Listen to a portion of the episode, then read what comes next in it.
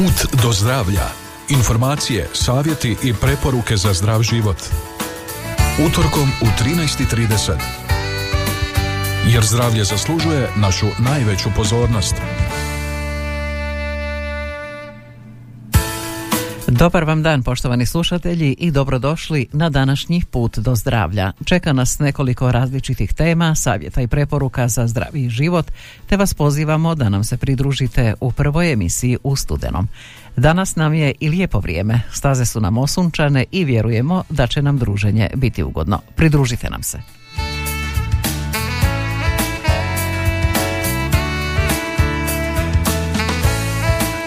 Put do zdravlja A ono sa čime počinjemo današnju emisiju su statistički podaci koji kazuju da su lani u Hrvatskoj ljudi najviše umirali od posljedica COVID-19, te je u isto vrijeme to najveći broj umrlih od drugog svjetskog rata.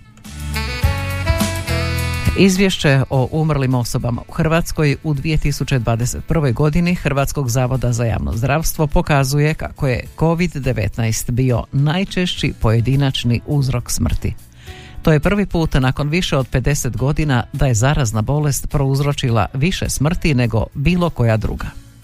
Nakon COVID-19 slijede ishemijske bolesti srca, cerebrovaskularne bolesti i šećerna bolest – na četvrtom mjestu je hipertenzija, dok je na petom rak bronha i pluća. Preminuli od COVID-19 su najvećim dijelom imali i druge dijagnoze koje su najčešće iz skupina vodećih uzroka smrti. A gledano po grupama bolesti, one iz spektra cirkulacijskog sustava, od kojih je umrlo 22.817 osoba i dalje su na prvom mjestu. Novotvorine, dakle sve vrste karcinoma, druge su po redu skupine bolesti, koje su u 2021. godini uzele 13.508 života, dok je COVID-19 bio koban za 8.557 građana. U prošloj godini u Hrvatskoj je evidentirano čak 62.712 umrlih, što je čak 5689 više nego godinu prije. To je i najveći broj umrlih u jednoj godini od kraja drugog svjetskog rata, odnosno čak 20,6% ili 10.866 umrlih više u odnosu na prosječan broj umrlih u razdoblju od 2015. do 2019. godine.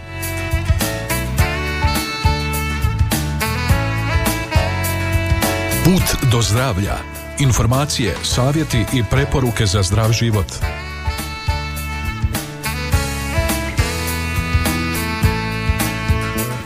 I naravno e, zaraza e, COVID-19 i dalje je prisutna, ali u manjoj mjeri nego prije. No zadržimo se još malo na toj temi. Znamo da virus covid zahvaća prije svega gornji respiratorni sustav sa svim poznatim simptomima, ali sve više ljudi javlja i simptome koji nisu toliko vezani za respiratorni sustav, kao što su neurološki i kardiološki problemi, kožne promjene, ali i simptomi s problemima srednjeg i unutrašnjeg uha, poput gubitka sluha. Iako još nije moguće potvrditi da je infekcija covidom direktno odgovorna za gubitak sluha, virus može ući u uho, a stručnjaci sa stranice uhospitals.org navode da jednom kad uđe u uho, virus može utjecati na sluh i probleme s ravnotežom. Je li moguće da se to događa? Čini se da jedini odgovor kojeg danas stručnjaci mogu dati je moguće je. S tim se slaže i profesor dr. Mislav Đurić, e, specijalist otorino e, subspecijalist plastične kirurgije glave i vrata sa poliklinike Sinteza. To stanje nije novo, kaže. Iznenadna nagluhost, pa čak i iznenadna gluhoća su poznate bolesti u otorinolaringologiji, poznati po tome da nastupaju neočekivano i bez upozorenja. Najčešći su uzroci nevezano za COVID, izloženost buci, ozljede glave, virusne i autoimune bolesti i tako dalje. Upozorava liječnik te dodaje kako je logično da tako i virus koji uzrokuje bolest COVID može izazvati iznenadnu nagluhost ili gubitak sluha. U literaturi se sve više spominju takvi slučajevi, ali se isto tako do danas nije uspjela jasno potvrditi uzročno posljedična veza. Ali kako vrijeme prolazi, sad s odmakom od početka pandemije, naša iskustva rastu i sigurno će se s vremenom pokazati je li učestalost nagluhosti češća kod pacijenata s covidom nego kod ostalih virusnih bolesti, pojašnjava profesor Đurić.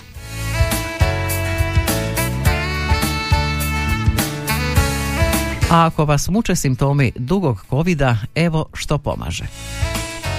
Puno je toga za naučiti u ovom stanju, pa iako hrana ne može izliječiti bolest, nutricionisti i stručnjaci za hranu imaju nekoliko ideja kako hrana može pomoći da se lakše nosite s problemima. Dugi covid je u stvari infekcija koja traje i kad bolest završi, a o tom stanju se još puno mora naučiti. No, ako želite lakše podnositi simptome, evo što biste trebali jesti, a što izbaciti iz prehrane. Pa tako direktor odjela za COVID Majo klinike e, ističe da važnost e, pravilne prehrane koja će dobro doći cjelokupnom zdravlju. Ono što je po njima najbolji odabir je mediteranska prehrana koja sadrži maslinovo ulje, povrće, voće, orašaste plodove i cjelovite žitarice. Dodaju i kako to ne znači da morate zaboraviti na meso i proteine, pa su riba i bijelo pileće meso dobar odabir. Dodaju da je slab unos proteina može utjecati na umor, a to je jedna od stvari koju ne želite jer će vam COVID i onako pokloniti umor, pa biste svakako trebali paziti da unosite dovoljno namirnica koje sadrže proteine. Masna riba poput tune ili lososa su dobar izvor omega-3 masnoća koje će poboljšati kardiovaskularno zdravlje. No fokus bi trebao biti na super prehrani, a ne na super namirnicama.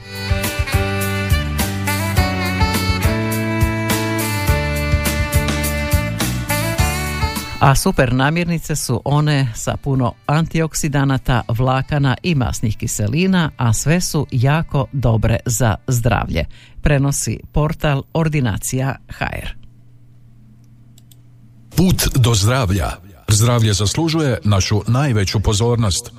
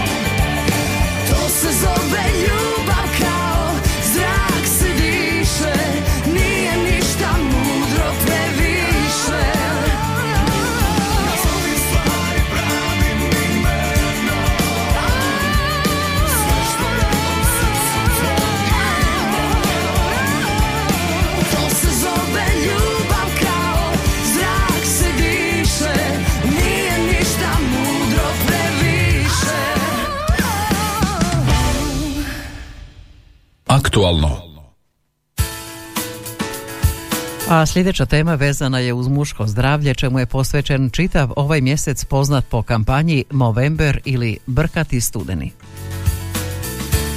Movember je naime pokret obilježavanja studenog kao mjeseca zaštite zdravlja muškaraca.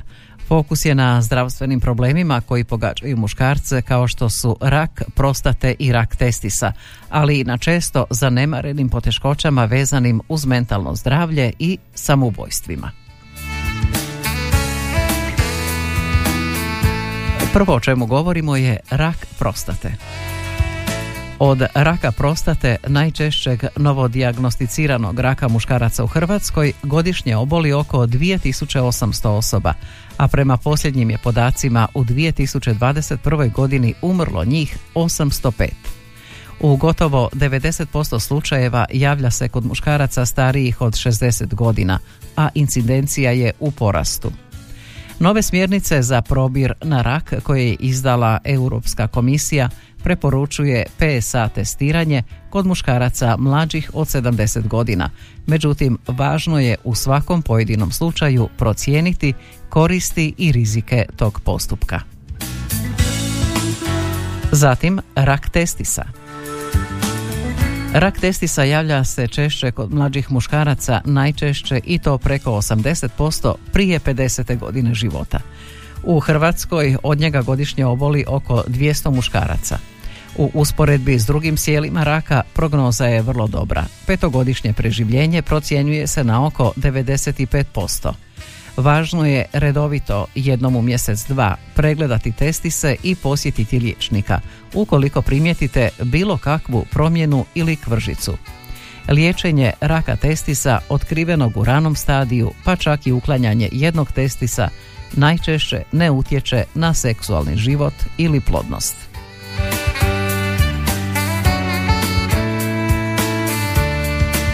U ovom mjesecu naglasak je i na mentalnom zdravlju i suicidu kod muškaraca.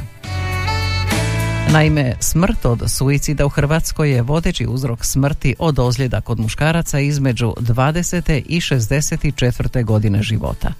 Prema posljednjim su podacima u 2021. godini od suicida umrla 454 muškarca, što je 78% od ukupnog broja smrti od suicida te godine. Brojna istraživanja pokazuju da su muškarci manje skloni od žena potražiti pomoć kod pojave zdravstvenih problema, pa tako i kod pojave psihičkih teškoća. Razgovor o emocijama i psihičkim teškoćama u suprotnosti je s rodnim ulogama i s njima povezanim osobinama koje pripisujemo muškarcima, kao što su stabilnost, snaga i asertivnost. Rodna uloga muškarca kao hranitelja obitelji i s njom povezan osjećaj odgovornosti dovodi do većeg utjecaja socioekonomskih problema, kao što su nezaposlenost, nizak društveni status i financijski problemi na psihičko zdravlje muškaraca. Visoka prevalencija PTSP-a u Hrvatskoj posebno izražena kod muškaraca kao rezultat sudjelovanja u domovinskom ratu, također doprinosi riziku od suicida. Svi zajedno možemo poboljšati stanje psihičkog zdravlja muškaraca oko nas.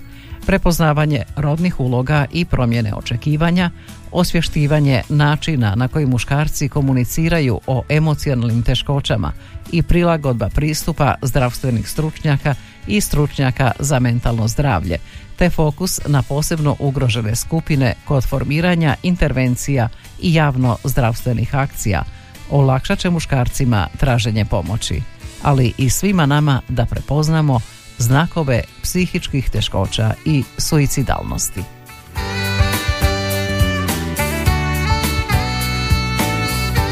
Put do zdravlja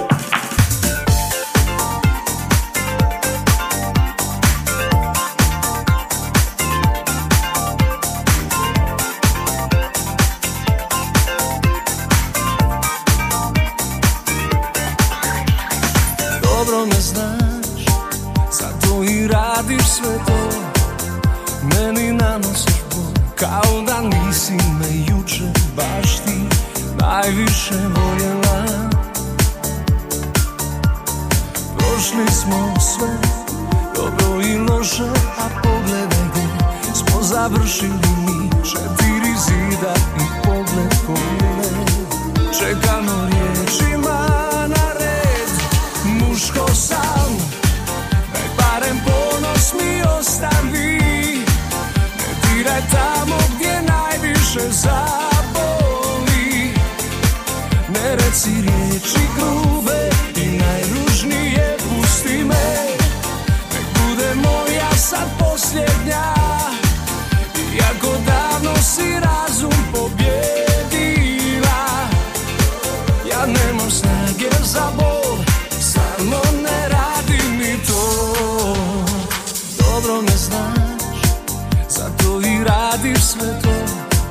Zar sam zaslužio Kao da nisi se juče Baš ti u mene zaklela Prošli smo sve Dobro i loše A pogledaj gdje smo završili. Četiri zida i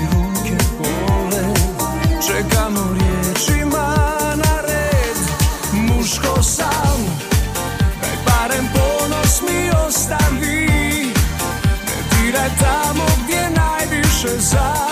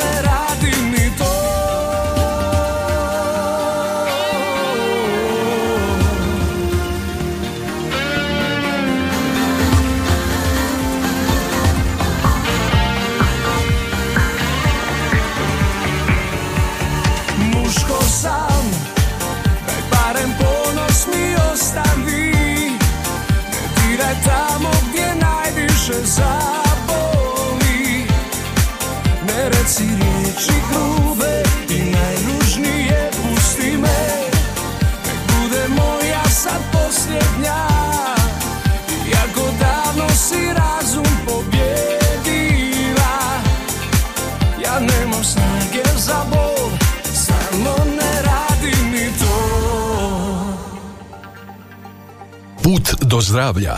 Informacije, savjeti i preporuke za zdrav život.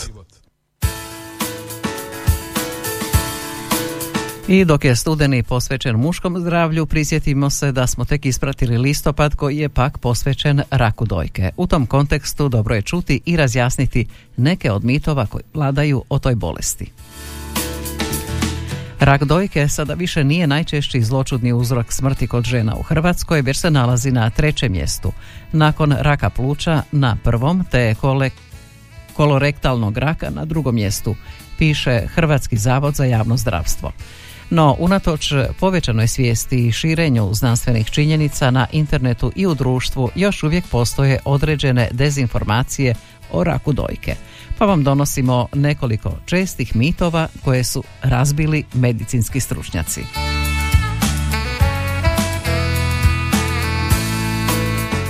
Pa tako a, smatra se da zdrav način života eliminira rizik od raka dojke.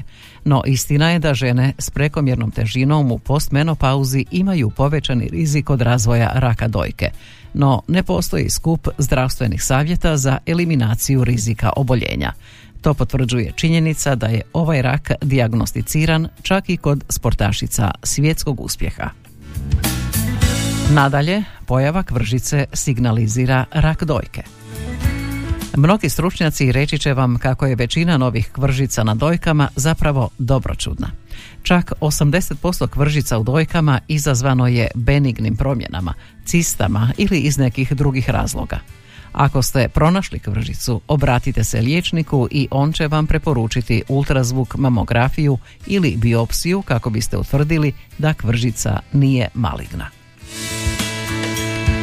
Potom, grudnjaci sa žicom povećavaju rizik od raka dojke. Na internetu je pokrenut ovaj mit s objašnjenjem da bi nošenje grudnjaka moglo ograničiti protok limfne tekućine iz dojke, uzrokujući nakupljanje toksičnih tvari u tkivu. Međutim, nema dokaza koji podupiru ovu tvrdnju. Studija iz 2014. na otprilike 1500 žena s rakom dojke nije otkrila nikakvu vezu između nošenja grudnjaka i raka dojke. Jedan od mitova je i da muškarci ne obolijevaju od raka dojke. Iako se rak dojke smatra ženskom bolešću, 1% svih dijagnoza raka dojke čine muškarci.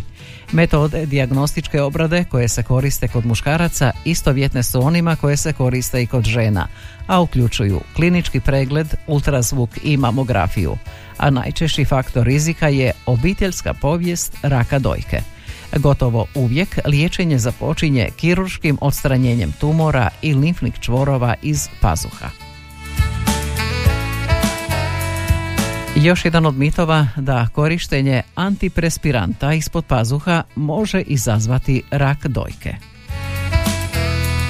Unatoč brojnim teorijama, još uvijek nema znanstvenih dokaza o povezanosti antiprespiranta ispod pazuha i raka dojke. Ipak, stručnjaci kažu kako su potrebna dodatna istraživanja.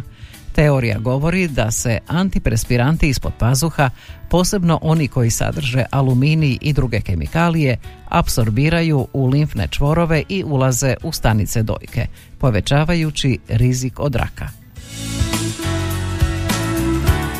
Također kažu da konzumacija previše šećera uzrokuje rak dojke a studije koje istražuju vezu između šećera i raka dojke nisu pokazale nijedan faktor rizika. Ova teorija može se smatrati točnom jedino u slučaju pretilosti, zašto postoje znanstveni dokazi. Poseban rizik predstavlja pretilost tijekom menopauze ili starije životne dobi. Isto tako, rak dojke javlja se samo u starijoj dobi. Iako je istina da se rizik od raka dojke povećava kako žene stare, oko 5% dijagnoza raka dojke je kod žena mlađih od 40 godina. Postoje žene koje su dobile rak u 20 pa čak i u tinejdžerskoj dobi. Isto tako kažu ako nema kvržice, nema ni raka. No upravo zato služi pregled poput mamografije. Mnogi slučajevi dokazali su da mamografije spašavaju živote jer omogućuju otkrivanje raka prije nego što postane opipljiv, odnosno prije nego se može osjetiti kvržica. U nekim slučajevima kvržica se ne mora ni pojaviti. Isto tako kažu da rak dojke u ranoj fazi rijetko se ponavlja. Međutim, čak i kod ranog stadija raka dojke uvijek postoji određeni rizik da će se rak vratiti. Iako je istina da je rizik od povratka najveći u prvih dvije do pet godina, može se pojaviti i kasnije. Zbog ovih mitova neke žene s ranim stadijem raka dojke rekle su kako su se osjećale potpuno zaslijepljeno kada im se rak dojke vratio. Čak i 20 godina nakon dijagnoze osobe s rakom prvog stadija imaju 15 do 20% šanse za povratak. Put do zdravlja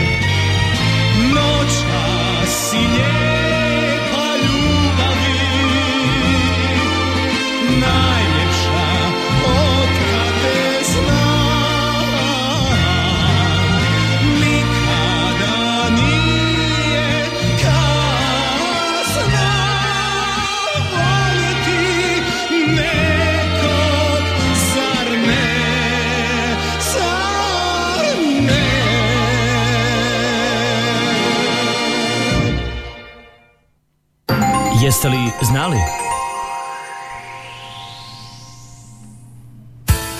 I naša posljednja tema s pitanjem jeste li znali da se tlakomjeri oko zapešća ne preporučuju, a znate li koje i kako treba koristiti? Tlakomjeri oko zapešća ne preporučuju se jer mogu pokazati krive parametre. Baždarenih uređaja na tržištu ima oko 4000, ali samo 10% ih je validirano. Hipertenzija tako dugo može ostati neprepoznata ako nema simptoma, zbog čega se naziva tihim ubojicom i zbog čega je Hrvatska liga za hipertenziju na čelu s akademikom Bojanom Jelakovićem proglasila lov na tihog ubojicu. Posebno se detaljno o mjerenju tlaka i terapiji hipertenzije govorilo na panelu pravilno mjerenje arterijskog tlaka i povećanje adherencije. Pa tako prema smjernicama kažu trebalo bi već u mladoj dobi provoditi takozvani oportunistički probir, odnosno pacijentu u dobi od 18 godina izmjeriti krvni tlak bez obzira na to zašto je on u tom trenutku došao k obiteljskom liječniku. Poslije toga mjerenje treba nastaviti određenom dinamikom probira, što je individualno i ovisi o pacijentovim navikama, o tome bavili se sportom, imali u obitelji članova s hipertenzijom i tako dalje. A od 35. odnosno 40. godine svaku godinu valja obavljati mjerenja kako nas hipertenzija ne bi iznenadila. Dakle, tlak treba redovito mjeriti. Liječnik može posumnjati na hipertenziju ako se pacijent žali na jutarnju zatiljnu glavobolju ili ako je izmjerena granična vrijednost šećera u krvi, no temeljna pretraga je mjerenje tlaka, a mjerenje može pokazati netočne vrijednosti manjim dijelom zbog variabilnosti bolesti, a više zbog neadekvatnog mjerenja. Moraju se koristiti ispravni, baždareni automatski uređaji. Na tržištu ih je oko 4000, ali samo 10% ih je validirano. Bitna je i ako je premala, pokazat će lažne vrijednosti. Ljudi često odmah počnu mjeriti, ali treba sjesti, smiriti se, leđa trebaju biti naslonjena, ruka poduprta i treba izmjeriti tri put. Opisuje doktorica Tajana Željković-Vrkić, internistica nefrologinja. Njih stoga preporučuju i ljekarnici, dok one s mjerenjem oko zapešća ne preporučuju, jer mogu pokazati krive parametre. Također preporučuju one s orukvicama adekvatnim širini pacijentove ruke u nadlaktici. Put do zdravlja. I tako nas je s preporukama za mjerenje tlaka, za pravilo mjerenje tlaka i dakle ne tlakomjerima koji mjere na zapešću ruke e, jer se oni ne preporučuju već tlakomjerima koji imaju orukvicu oko ruke dolazimo do kraja današnjega puta do zdravlja. Obradili smo nekoliko tema, stavili naglasak na muško zdravlje u sklopu mjeseca studenoga koji je posvećen upravo muškom zdravlju. Čuli smo e, što o tome kažu stručnjaci, na što treba obratiti pozornost. Isto tako doznali smo i poražavajuće podatke o tome koliko je ljudi umrlo prošle godine od posljedica COVID-19. Riječ je o Hrvatskoj i riječ je o tome da je preminulo u jednoj godini najviše ljudi od drugog svjetskog rata. Dakle, zabrinjavajući podaci, no nadamo se da je sve to sada polako iza nas. A pred nama je novi tjedan koji neka vam bude zdrav, veseo i neopterećen uz poziv da nas slušate ponovno idućega utorka u isto vrijeme. Do tada svima lijep pozdrav.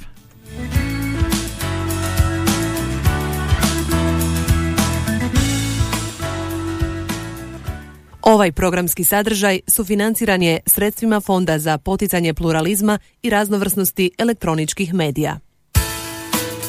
Slušali ste emisiju Put do zdravlja. Informacije, savjeti i preporuke za zdrav život. Jer zdravlje zaslužuje našu najveću pozornost.